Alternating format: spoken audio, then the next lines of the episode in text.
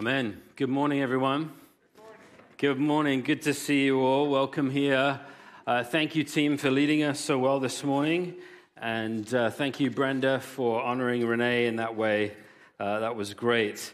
Um, good to see all of you, and hi to our online community uh, that are meeting us uh, wherever they are. And um, uh, I trust and hope that you are all encountering Jesus in in different ways, in new, perhaps in fresh ways, as you uh, journey with Him. Uh, speaking about encounter, I'd like to just take a moment to uh, announce something that's coming up this autumn uh, here at the church, and that is a Holy Spirit encounter. And uh, so we've done a few things this year. We did our soul care conference in March. We did um, uh, a teaching seminar series in May around spiritual formation. Uh, and now this coming up in November as kind of extra things outside of regular Sunday morning and regular ministry offerings, just to create space for us to lean in a little bit more in terms of our walk with Jesus and encounter Him in new ways. And so uh, this is coming up soon. We're going to be welcoming back uh, Jeremy and Carmen Kinneberg who uh, were here during the Soul Care Conference. And if you weren't at the conference, um, you were maybe here on the Sunday morning when Carmen preached. And so they're coming back to lead us through uh, this, and it's going to be all about teaching about the Holy Spirit, about who He is, about His role in our lives, about being empowered by Him and walking in step with the Spirit. And I just want to encourage all of you to make a note on your calendar to be here uh, for that. And so it's coming up on November 3rd and 4th, uh, which is a Friday, Saturday. Now, for those that work on Fridays during the day, don't worry, it's just an evening session. It's just a couple of hours in the evening on the Friday and then an all day Saturday uh, time together. And so we'd love for you to come. Um, we're, we're only going to charge $30. Uh, which includes lunch on Saturday and a couple of coffee breaks. We're trying to keep it as, as low cost as possible. We just need to cover our expenses. Um, and you can register as of tomorrow. So you can go to our website. There's going to be a space where you can register. You can pay online. Uh, if that is problematic for you, you can come into our uh, into our office, and one of our support staff will register you uh, for you. And uh, so I just want to encourage you to consider making this a priority. Um, it's something I believe in strongly. Uh, I think it's something that's going to give us more sort of collective language to use as a people as we move forward and um, to position ourselves more and more to the working of Jesus in our lives. So registration starts tomorrow, uh, November 3rd and 4th, Holy Spirit Encounter. Uh, last week, as Brian mentioned uh, at the beginning, uh, we began a new series called Be Prepared uh, Five Big Questions. And the idea of this series is to take a look at these five big questions, and they're not the only questions uh, that you're going to have, but they are significant questions that we as a pastoral team uh, prayerfully thought, thought, through and wanted to present on. and they're big questions, and they're questions that both unbelievers and believers tend to struggle with. For, for many, for unbelievers, uh, what happens is uh, they, they, they can actually form stumbling blocks to their own belief. Inadequate answers to some of these questions are reasons for them not to believe in Jesus or the Christian message of the gospel. And while for believers, it may not be our trouble at the level of belief. We may, however, find them trouble, troubling in the sense of our comfort with our own faith. We don't know what to do with these questions. We struggle with them. We're not quite sure how to handle them. And if somebody asks them to us, we may not really feel equipped to answer them. And so these are big, big questions. And last week, Brian tackled the question Is the Bible reliable? And today we're going to look at what I think is one of the most challenging questions of all, and that is why does God allow evil? And why does God allow suffering? And what is he going to do about it? And uh, in sort of a, a cheeky moment uh, this week, I thought to myself, you know what? I'm going to make this a really short sermon. And uh, many of you know that I'm a big English football fan, and I'm a Manchester United fan. And um, Pastor Zach, however, unfortunately, is a Bayern Munich fan. Ooh, excuse me. Even saying it troubles me. Um, he's a Bayern Munich fan, and I see Austin is here, and Austin's a Liverpool fan. Oh, excuse me, it's hard just to say that. That word just, just doesn't roll off the tongue, man. Um, so, uh, you know, what I was going to do is bring a poster of Bayern Munich or Liverpool and just say, why would God allow this? and, and that was going to be it. And I was just going to pose that for you. But then I thought, well, you probably want something a little bit more substantive. So I became less cheeky and dived into the scriptures. So uh, we're going to tackle uh, this. Why does God allow e- evil, um, and, and why doesn't He fix it? And I have to tell you that there is no really easy answer to this. If there was, I wouldn't need to be talking about it. If there was a 17th chapter to 1 Corinthians where Paul says, by the way, I know everybody's kind of wondering why God allows evil and suffering. Well, here you go. If there was that kind of passage, you wouldn't need me to preach on it. So there's not easy answers to this age old question. Uh, so I'm a fellow questioner with you. And I've experienced uh, and, and, and been around people who have experienced suffering and had those questions and doubts also. And so, what we're going to do is try to look at what the scriptures do seem to address here. And uh, hopefully, there's going to be enough then for us to be able to say, therefore, I can trust God with this. You don't need to spend very long on this planet before you get confronted uh, with suffering. And it may be your own suffering, or it may be suffering from somebody you know, or it may be suffering out there in the world that you observe or hear about, like we've seen in the last uh, couple of weeks with the earthquake uh, in Morocco and the, um, the floods in Libya. There might just be suffering that you observe or hear about on the news and, and, and, and suffering and wickedness, and we're going to kind of talk about them together. Not all suffering is as a result of somebody doing something evil to you, uh, but we're going to kind of pull those two things together. So, suffering and wickedness or evil is everywhere. And they have been a scourge on the human experience throughout history. Six million Jews exterminated by the Nazis, cancer ravaging the body of a loved one over 200,000 killed in the 2004 tsunami, millions of women and children who will be trafficked this year in the sex trade. Millions of Africans forcibly removed from their homes to become slaves on plantations, domestic abuse, the Rwandan genocide, war in Ukraine, murder, the ethnic cleansing of Rohingya Muslims, jihad and terrorism. Unfortunately, I could go on and on and on and on and give you examples both currently and throughout history of terrible, terrible things that have both been perpetrated by people and, things that have just happened that have caused great and grave suffering. Suffering and evil lurk everywhere, and evil doesn't just lurk in the dark places of the world, but it seems sometimes that it's right out there in the open too. So, our experience of suffering or our observation of suffering causes us as human beings to ask the question why? Why is it like that? Why does that happen? And our thoughts, if we're Christians, can go something like this If God is all powerful, therefore he has the power to stop evil and suffering. And if God is all good, then surely he has the motivation to stop evil and suffering. So, if God is both good and he is both powerful, and therefore he could and has the motivation to do so, stop suffering and evil when he doesn't, what does that say about God? What does that say about God's love for us in the world? And those are troubling thoughts, are they not? I wonder how many of us have never struggled with these questions. I, doubt there's anyone, actually. In our world, of course, there's people that have different belief systems. And, and, there are lots of different ways then in which humans have tried to answer this question, or at least tried to talk about how to deal with suffering. The Buddhist, for example, uh, generally argues that the, the, the, the kind of world around is a bit of an illusion. And the best way to deal with evil and suffering is to try to escape it. And so, if I can find some kind of profound inner enlightenment, then I can detach myself somewhat from the world and therefore detach myself from suffering and I can find this place of inner peace. And I'm not quite sure how you actually really detach yourself from the world, but I guess if you're a Buddhist, it at least attempts an answer to you or an option for you to escape and avoid the suffering that's in the world. A Hindu might try to explain evil and suffering in this way. They would say that actually the evil and the suffering that I uh, experience in the world is because of bad things I did in a previous life. They believe in this idea of reincarnation. And the idea then is if I can live a better life now, then I'll suffer a little bit less in my next life. And if I can go on and on, getting better and better, I'll eventually reach this place of nirvana. And so it's a way to try to explain evil.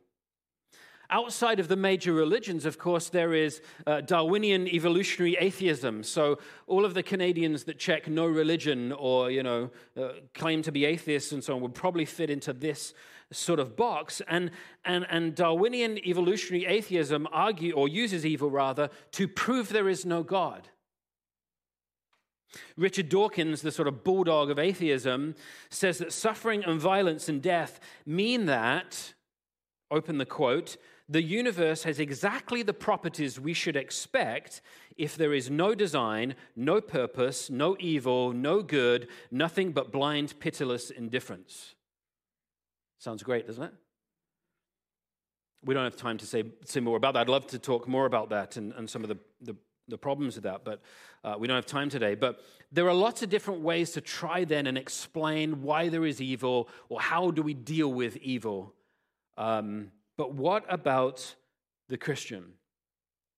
What about those of us who, who say we follow Jesus and we believe in a benevolent creator?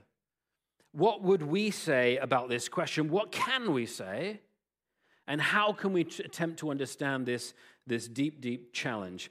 I want to be really clear about the question, first of all, or, or rather the suite of questions. And the questions are this Why does God allow suffering? Why does God allow evil? And what's He going to do about it?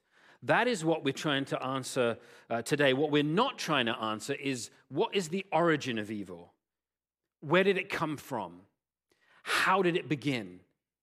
Why is evil even a thing in the first place? And I'll be completely honest with you. The reason we're not trying to answer that is because I have no idea. Uh, we can't answer that, quite frankly. 2,000 years since Jesus and many thousands of years before it, and humans really can't say a lot about that question. We just don't know. And so for Christians, the Bible just doesn't tell us, and it's not that the Bible doesn't tell us anything about that. Um, there are a couple of things the Bible seems to say, and I'm going to mention those in a moment, but God just doesn't answer that question for us. So, how and why is there evil in the world? Um, I'm going to go to N.T. Wright here, who says, We absolutely don't know. One day we probably will know, but for now we're actually incapable of understanding it in the same way that a baby in the womb lacks the categories to understand the outside world. So that one we just probably can't understand, nor would be able to understand. And I think we have to leave it at that.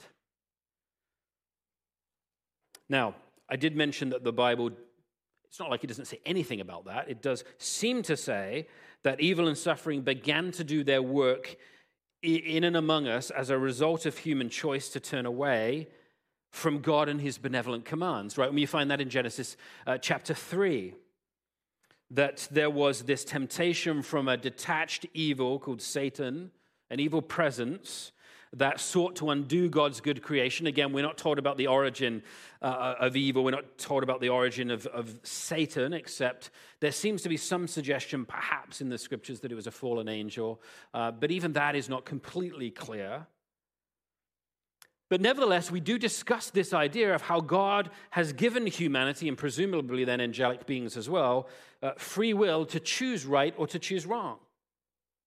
God didn't just create humans who have no free will and just essentially use us as robots in his giant chess game, but rather God gave us ability to choose to obey and to love him or to choose the opposite.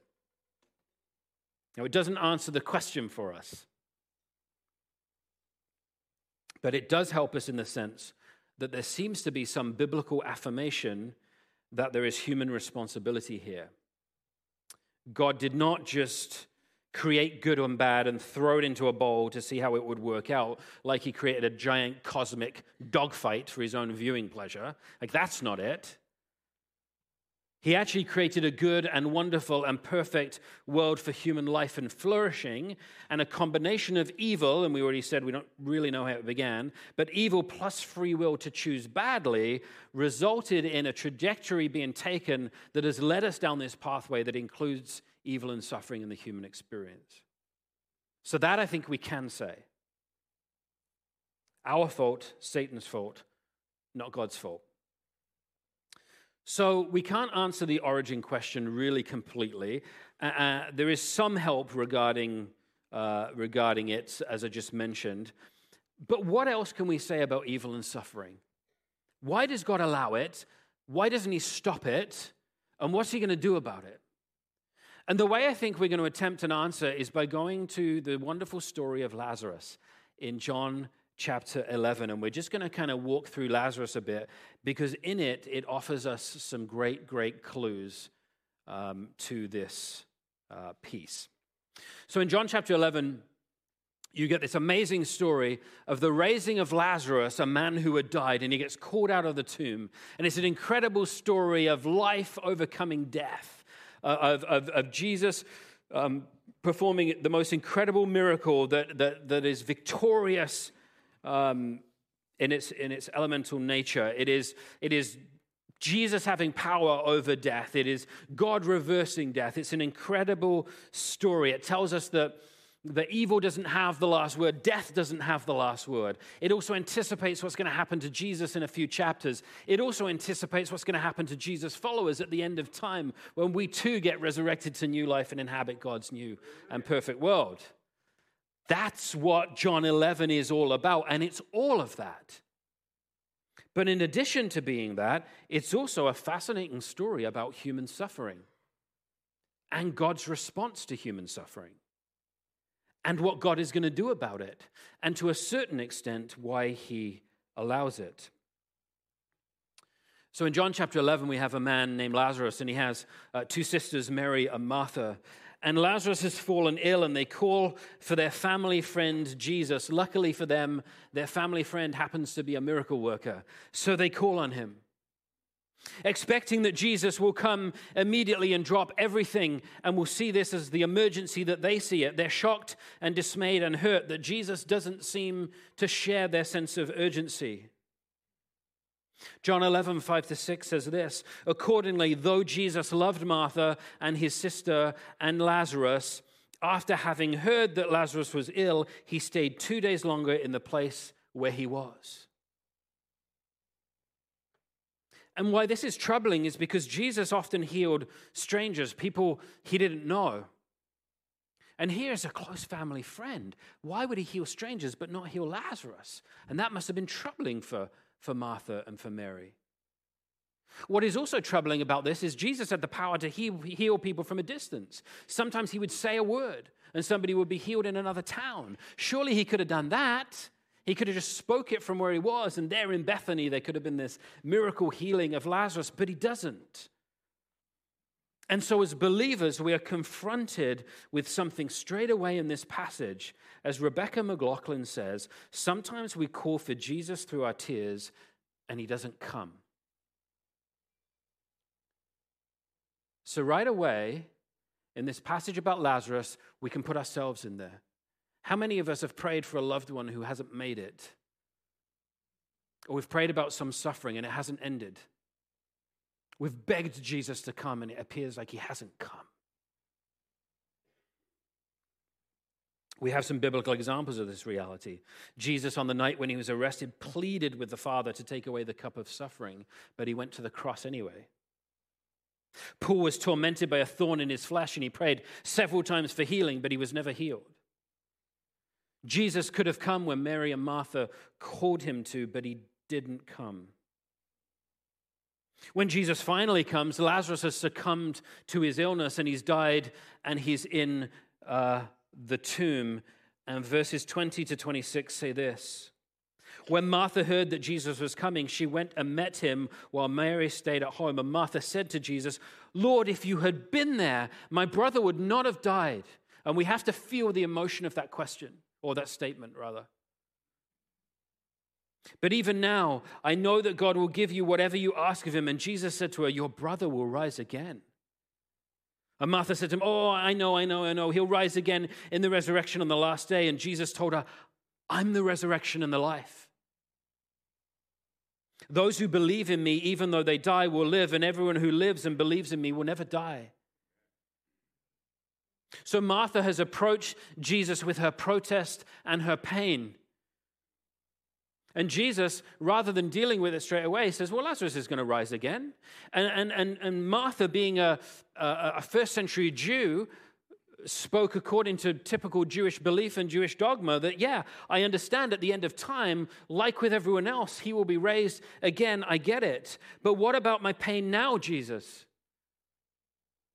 Martha stands where many Christians stand when we face suffering. We, we have hope that when Jesus returns, all injustice and all evil is going to be dealt with and it's going to finally be uh, put to death and, and death itself will be destroyed and every tear will be wiped away. We have this beautiful future hope, but my pain is urgent and real right now in this moment, Jesus. And far away hope is good, but it's not enough to, to, to deal with the wounds that I feel right now. It doesn't soothe my pain enough today, Jesus. And Jesus doesn't actually fix Martha's problem. He's going to, in a temporal sense, in a, in a few verses. But he looks into the eyes of this grieve, grieving woman, and I imagine with the most intense look of empathy and love possible, and he tells her actually that he's the resurrection and the life. What you need, Martha, actually, in the midst of your suffering, is not what you think you need. You actually don't need your brother back. You actually need me is what he says. And that's even more shocking a statement than him not showing up in the first place. What do you, what do you mean? Far from the soft, meek, and mild Jesus that teaches how to have a better life and who's safe and good and moral and, and all of that, far from that image, we have this Jesus who, faced with human suffering, actually just says, Actually, what you need is me.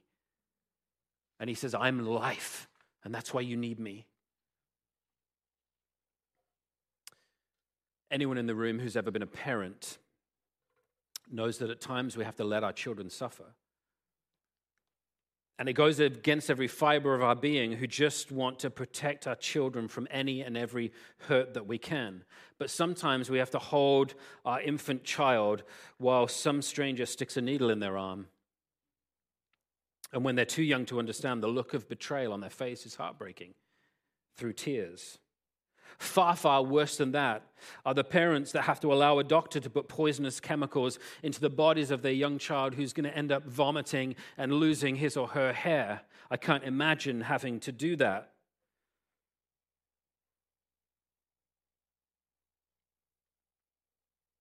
As their bodies fight off a wicked cancer. I can't imagine. But parents do it, and parents allow it. And the reason they allow it is because they might just save the child's life.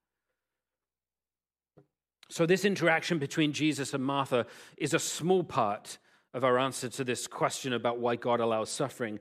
God knows that the path of suffering for some people, in some instances, many people in many instances, is actually the only way to save their lives. What they actually need is Jesus, all Jesus. He's the only path to life, and the only way that they'll find him is through his pain, or through their pain, rather. Theologically, I wouldn't say that God goes around causing everybody's pain, but I would say that God allows pain to enter into lives and He doesn't always immediately stop it. He doesn't step in because the cancer killing chemi- chemicals are the only way that is going to rescue life. And many of us have stories about how we went through deep, deep pain, and actually it was the thing that finally reached us. Or many of us have family members who have walked away from the faith, um, and, we have a keen sense that one day they may well come back, but they've, for whatever reason in their journey, they've got to go through pain and suffering and know what it's like to be without God. Again, Rebecca McLaughlin, what could possibly be worth this suffering that I'm going through? And Jesus' flabbergasting answer is that He is. So, this is part of the answer to our question about why God allows suffering and evil. It's not the whole story, there's more to the Lazarus story. Martha responds with this stunning faith in the midst of her pain. She declares that she knows he's the Messiah, God's son. And then she goes and fetches Mary, her sister. And Mary comes to Jesus and she kneels before him and she offers up the same pained complaint to him. She says to him, if you had been here, my brother wouldn't have died, Jesus. And I wonder if Mary was taking it harder. Because Martha greeted Jesus. Mary wouldn't go near him, not to begin with. She eventually comes. I wonder if she was taking it harder. If you had been here, my brother wouldn't have died. Verses 33 to 35. When Jesus saw her weeping, and the Jews who came with her also weeping, he was greatly disturbed in spirit and deeply moved. And I think I've said this to you before that the Greek of that little passage, uh, it, Greek is often a picture language. The, the Greek of that particular language is like, you know, when a horse gets spooked and it rears up on its back legs? It's that kind of, that's the idea of being greatly disturbed. So Jesus didn't just, you know, sit down for a moment and just, you know, gently dab his tears, oh, this sucks. No, no, no. Jesus was deeply moved and deeply upset and deeply troubled by what he was seeing and what he was experiencing. Verse 34, he said, Where have you laid him? They said to him, Lord, come and see. And Jesus began to weep. Here we have Jesus now entering into the mourning and the suffering and the pain of Martha and Mary. And he weeps and he's greatly disturbed by what's happening. Now, that might strike you as a little strange. It strikes us as a little strange because in a few minutes he's going to raise him from the dead. What's he crying for? He knows the end of this story. Why is he weeping? He knows everyone's about to laugh and cry and throw a party. Why on earth is Jesus crying in this moment when he knows exactly what's about to happen? Well, I think what we have, on the one hand, is the incarnate Son the second member of the Trinity who was there at creation and through whom creation was made by his powerful word, who knew how beautiful God had created our world and has lived eternally in perfect union of Father, Son, and Holy Spirit in this divine dance at the center of the universe. This is the same Jesus, then, who is standing in human flesh, in the muck and mire of human brokenness, before the cold reality of the grave, and he knew it wasn't meant to be this way. And so I don't think Jesus is just weeping about Lazarus because he loved him. I think Jesus is weeping over human suffering and brokenness and evil. And I think he's disturbed by it. It's not supposed to be like this. And he was moved by human grief and shared it as a fully human man. Church family, we do not have a remote, distant deity that is up there somewhere, uh, uh you know, in the universe and he's not moved by human suffering. We have a God actually who inhabits our suffering. He didn't remain aloof and distant, but came down to share our grief and provide a way out of it for us. And Isaiah 53 3 says that Jesus was a man of sorrows, acquainted with grief. He knew what it was like to grieve. Later it says, uh, Surely he, he carried our pain and carried our diseases and carried our sorrows. And this is more than Jesus just having sympathy on us. Grief and suffering and sickness and disease and brokenness all got rolled up and it got added to sin and, uh, sin and guilt and it got loaded onto the back of the Messiah who was going to carry it. And when we think of the cross, we so often think about how it brought forgiveness of sins, and it did. But it's so much more than that. Also, as well as our sin getting nailed to the cross, the Messiah was nailed to the cross who was carrying with him our sickness and our suffering. So the cross has dealt decisively with sin, it's also dealt decisively with suffering. So Jesus knows the resurrection is coming, and yet he is still deeply disturbed. Jesus knows the end of the Lazarus story, but it doesn't stop him from weeping. Most of us probably know the end of this story. Jesus stands before the tomb and he calls him out. And out comes Lazarus, alive and well, resurrected from the dead. And the theology is deep because this is a picture of what's about to happen for Jesus in a much more real and powerful way in a few chapters. And this is what's going to happen to every one of us who put our trust in Jesus that we too are going to be resurrected out of our own graves. And we are going to habit in God's new created world, the new heavens and the new earth. It's deep, deep, deep with uh, theology. But the whole narrative still leaves us with puzzling questions. Why did Jesus not just deal with it sooner? If he knew this was going to happen anyway, why didn't he just prevent the death? Or if it was his way of showing, like I said, that he needed to develop that theology for us. It was his way of showing people that he had power over death. If he had to do that, why didn't he take, for goodness sakes, Mary and Martha to the side and say, by the way, guys, this is what I'm going to do. Don't worry about it. Your brother's going to die, but I'm going to raise him. You know, it seems cruel to make them suffer and mourn. Why didn't he tell them what he was about to do? It leaves us with these, these puzzling questions.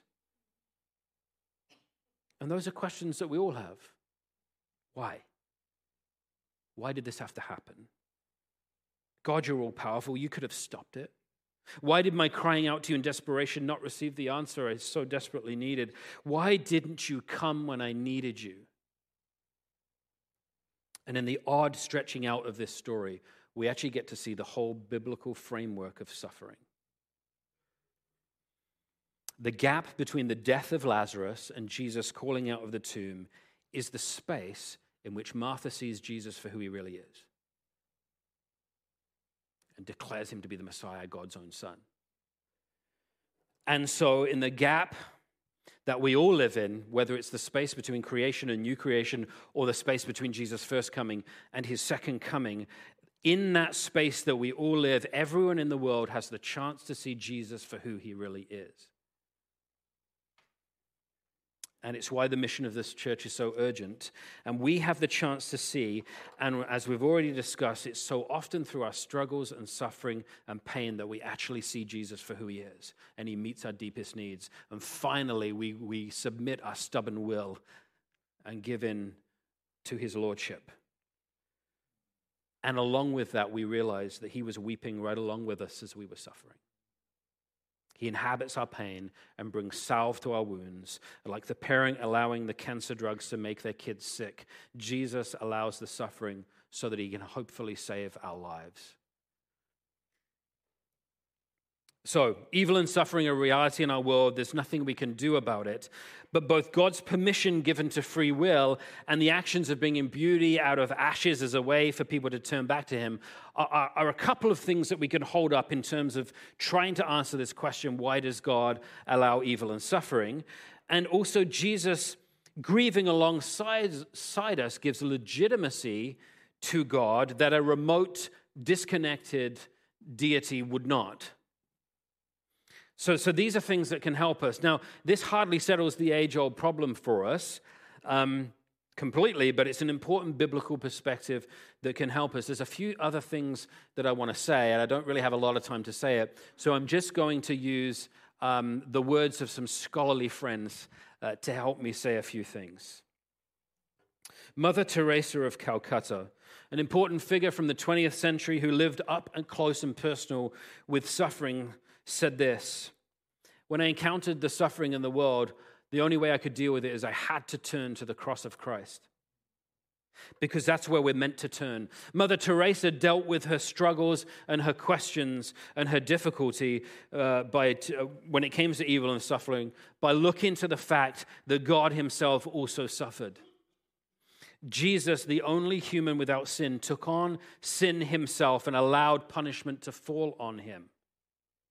So not only does Jesus mourn and grieve alongside us, does, not only does he use suffering as a way to try to draw us and save us and bring him to himself, he also allowed evil and suffering to do its worst to him.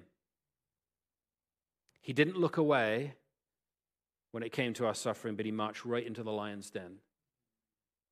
So even if we can't fully answer this question, I think there's enough here to say, but we can trust him. This means he's really trustworthy.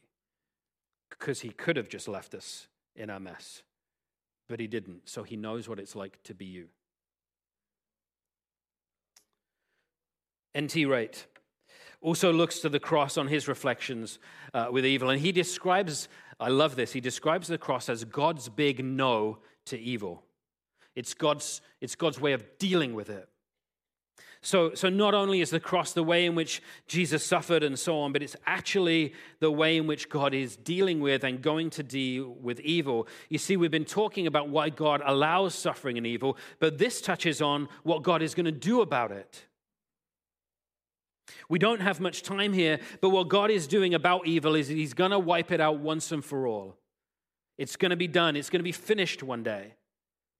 We don't have. Uh, uh, the cross, the symbol of defeat and death, is actually the most victorious of all symbols. The cross and, of course, the resurrection spell the end of human suffering and evil in our world. The cross is actually the ominous sign to evil that its days are numbered.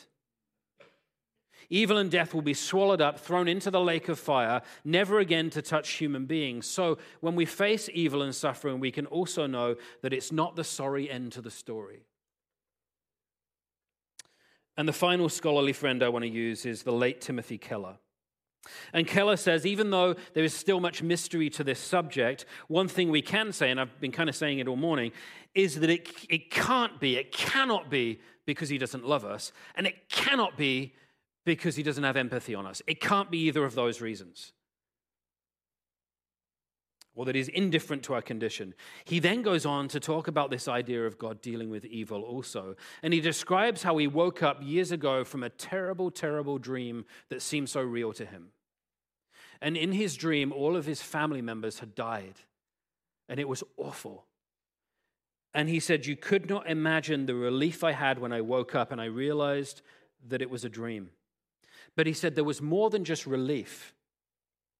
His delight in each family member was so much more as well. It reminded him tangibly how much he loved each one of them because he felt like he lost them in the dream and he'd, he'd found them again. And his joy in his family members was so much more enriched. And he uses this story of that dream to talk about how, with the new age to come, for those of us who trust in Jesus, it's going to be so incredible. It's going to be like waking up from a dream. It'll be like all of the suffering that you endured and witnessed in the world will all become kind of untrue. It'll all become untrue. It'll be so much more richer because the suffering will be erased. And, okay, I'm sneaking in one more scholar. Uh, C.S. Lewis puts it this way They say of some temporal suffering, no future bliss can make up for it, not knowing that heaven once attained, will work backwards and turn even that agony into a glory. And so, to close, to atheists like Richard Dawkins, who use suffering as an example for the non existence of God, who argue that reality is just pitiless indifference and we should just get on with our lives, come what may, I would say this. Suffering is actually not the wrecking ball that knocks Christianity down but it's actually the cornerstone that painfully, brick by brick, it's always been built. Amen.